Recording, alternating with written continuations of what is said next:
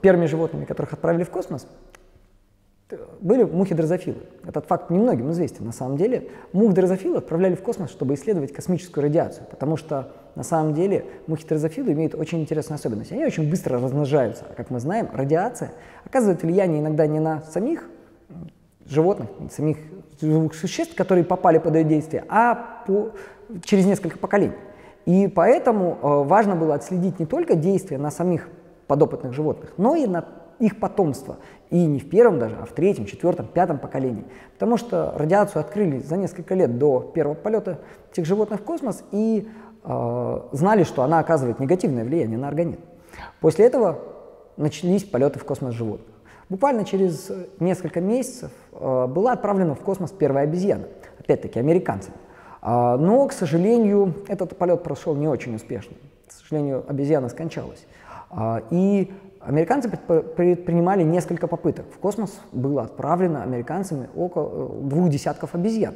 К сожалению, выживаемость этих обезьян была не очень высокой. Э, буквально несколько обезьян выжило, прожило несколько дней, больше там трех-четырех дней после полета в космос, потому что с обезьянами была не очень хорошая история, потому что в них вживляли датчики, чтобы узнать, как полет, перегрузки взлета, посадки оказывают влияние на их организм. И э, перегрузки на самом деле достигали огромной величины, порядка 40 G.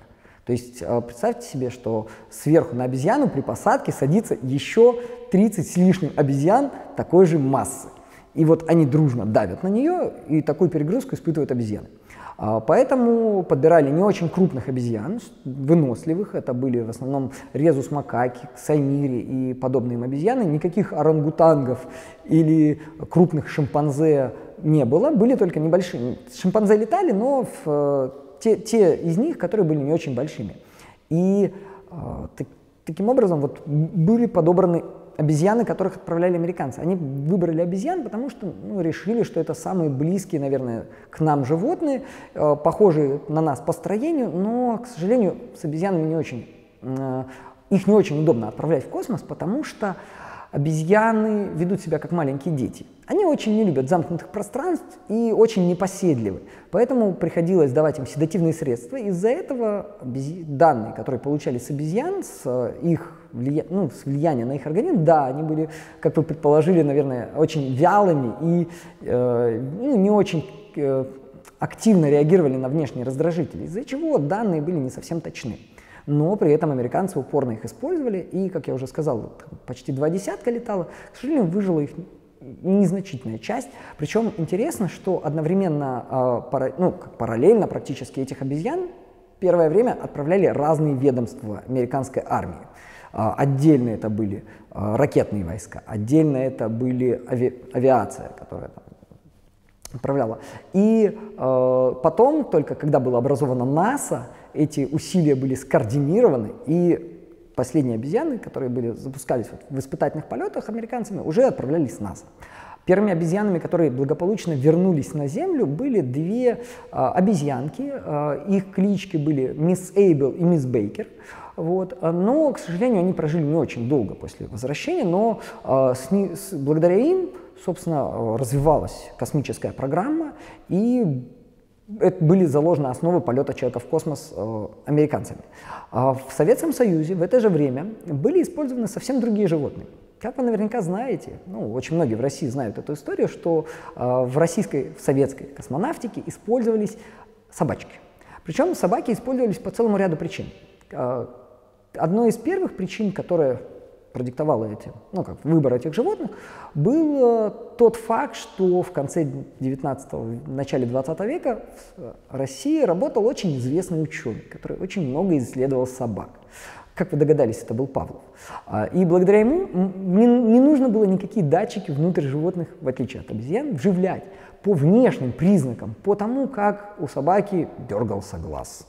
Можно было определить, что она, как себя чувствует. И э, достаточно было снимать внешние, ну как бы э, следить за внешними признаками, потоотделением, слюноотделением, э, различными другими признаками проявления, ну, внешних проявлений собаки, чтобы определить, что она чувствует, как она переживает э, за свой полет. И этим был обусловлен выбор именно собак. А, но, к сожалению, небольшие породистые собаки обладают очень слабым здоровьем и не очень высоким, давайте честно скажем, интеллектом. Большая часть из них не очень хорошо поддается дрессуре э, и обладает, как я уже сказал, слабым здоровьем, что не позволяет им благополучно переживать перегрузки при взлете и при посадке. А крупные же собаки, которые обладают крепким здоровьем и а, высоким интеллектом, как я уже сказал, крупны, то есть обладают большой массой и требуют дополнительных условий при их, собственно говоря, запуске, то есть при э, создании оборудования, в котором они летят. А поэтому были выбраны не крупные, но умные и обладающие крепким здоровьем собаки. Э, под эти признаки попадают дворняжки, потому что они уже прошли естественный отбор улиц, э, они глупенькие и слабые здоровьем, просто не могут выжить на улице, поэтому их занимали, занимались их отловом, их ловили на улице, э, обследовали, лечили, если это требуется, ну, и если это касается каких-то паразитов или еще чего-то, не, не ухудшающего их здоровью, да, если такие обнаружились, их э, тренировали и подвергали определенной дрессуре, и э, после этого переживают перегрузки, да, как они себя чувствуют при тех или иных манипуляциях, и после этого отправляли их в космос. И первыми собаками, которые отправились в космос, это был суборбитальный полет, когда ракета взлетает вверх, а потом возвращается э, капсула с собаками вертикально вниз. Они не выходили на орбиту. Были Дезик и Цыган. Э, в 1951 году они полетели в космос, поднялись на огромную высоту выше 100 километров и благополучно вернулись. После этого Дезика отправили во второй полет. Э, вместе с другой собакой по кличке Лиса они поднялись в космос, но, к сожалению, после этого у них не раскрылся парашют и собаки разбились. А после этого собаки много раз летали в космос, и в суборбитальные полеты, и в орбитальные. А, и как мы знаем, первая собака, оказавшаяся, и вообще первым животным, оказавшимся на орбите нашей планеты, в «Спутнике-2» в 1957 году, буквально через месяц после начала вообще космической эры, а, меньше чем через месяц после полета первого спутника, в «Спутнике-2» полетела собака Лайка – к сожалению, это трагичная история, потому что собака должна была несколько дней летать на орбите, а, должна была там, кушать, за ней должны были там, специальное автоматизированное устройство все убирать. А, она должна была стать первой собакой, которая вот прожила на орбите несколько дней. Но э, ученые немного ошиблись в своих расчетах, и собака перегрелась, и буквально через несколько часов от этого перегрева скончалась. При этом эта информация была сразу же засекречена и э, открылась она только в 80-е годы, уже в конце 80-х. Э, рассекретили документы, и мы узнали, что э, те э, отчеты, которые выдавал Центр управления полетами, о том, как собака себя чувствует, о том, как, э, какие процедуры с ней происходят на орбите, это все было отчетами для прессы, для того, чтобы показать, что миссия успешная, но собака на самом деле скончалась. А после этого собаки еще один раз слетали уже вдвоем, а, без возвращения, а потом были так известные Белка и Стрелка. Первые собаки, которые, попав на орбиту, после этого благополучно вернулись на Землю. А, единственное но, если вы смотрели мультфильм, который рассказывает о путешествии этих собак, то сейчас я немножко расскажу о его сюжете. И если вы его не смотрели, то выключите, пожалуйста, звук примерно на минуту. Потому что на самом деле в мультфильме вам сказали чуточку неправду. Мультфильм, если вы вспомните самые первые кадры, идет с повествования от лица щенка. Но штука в том, что в сюжете мультфильма мама этого щенка была белка. В реальности же щенка из второго помета стрелки подарили Жаклин Кеннеди. Э, Никита Сергеевич Хрущев подарил этого щенка жене тогда американского президента, для чего в мультфильме немножко исказили этот исторический факт, для меня остается загадкой. Возможно, это вопрос к тем, кто создавал мультфильм. Но вот у многих детей создается не совсем правильное впечатление о этой действительно историческом, этом историческом событии. А на самом деле это было огромным достижением для нашей космонавтики возвращение животного с орбиты. Таким образом, мы отработали технологию возвращения с орбиты живых существ. И это стало первым шагом к полету человека, значительным, вторым точнее шагом. Первым был запуск на орбиту, вторым был шагом, собственно говоря, возвращение, потому что без второго этого действия мы не могли запустить человека в космос. Всего же э, на орбиту слетало более 40 собак, больше половины из которых благополучно вернулась домой. Э, и собаки, на самом деле, для дворняк после полета в космос э, начиналась счастливая жизнь, потому что, э, представляете, дворняжки на полном мад-обеспечении жили до старости. Дело в том, что исследовательский институт, отвечавший за подготовку и обследование этих собак, в течение всей жизни следил за их здоровьем. Соответственно, собаки, по сути своей, жили в санатории.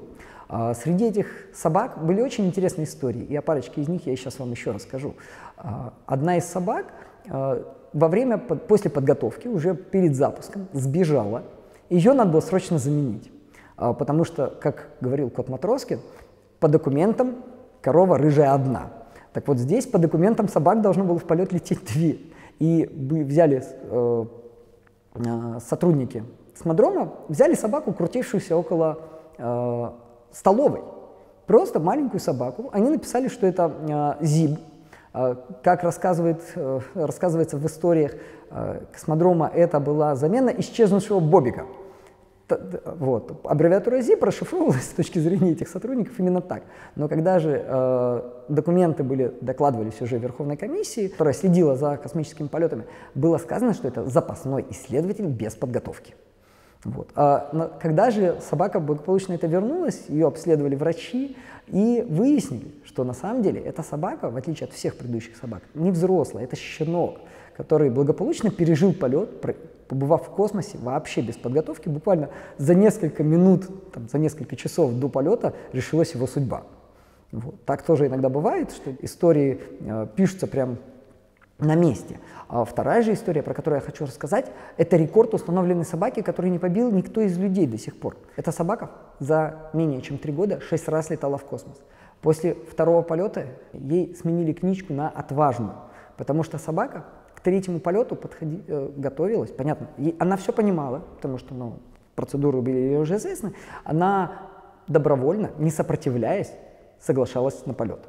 Представляете, до сих пор люди Количество полетов есть 6 раз, но там очень большие сроки, потому что процессы ну, реабилитации, подготов... восстановления организма достаточно длительные. А эта собака была готова к полету менее чем через год после окончания предыдущего. И я считаю, что кличка «Отважная» для нее вполне заслужена. А благодаря этим собакам э, на сегодняшний день мы ходим в космос уже работать. Космонавты летают туда на полгода, практически как на вахту у нас ездят на север нефтяники. А, при этом расстояние, которое им нужно преодолеть от Земли, значительно меньше на самом деле, чем поездка на север. Буквально 420-430 километров от поверхности Земли, и они уже на Международной космической станции. И благодаря собакам и прочим животным, которые у нас летали в космос, все это стало возможным. Спасибо им за это. А вам спасибо за внимание.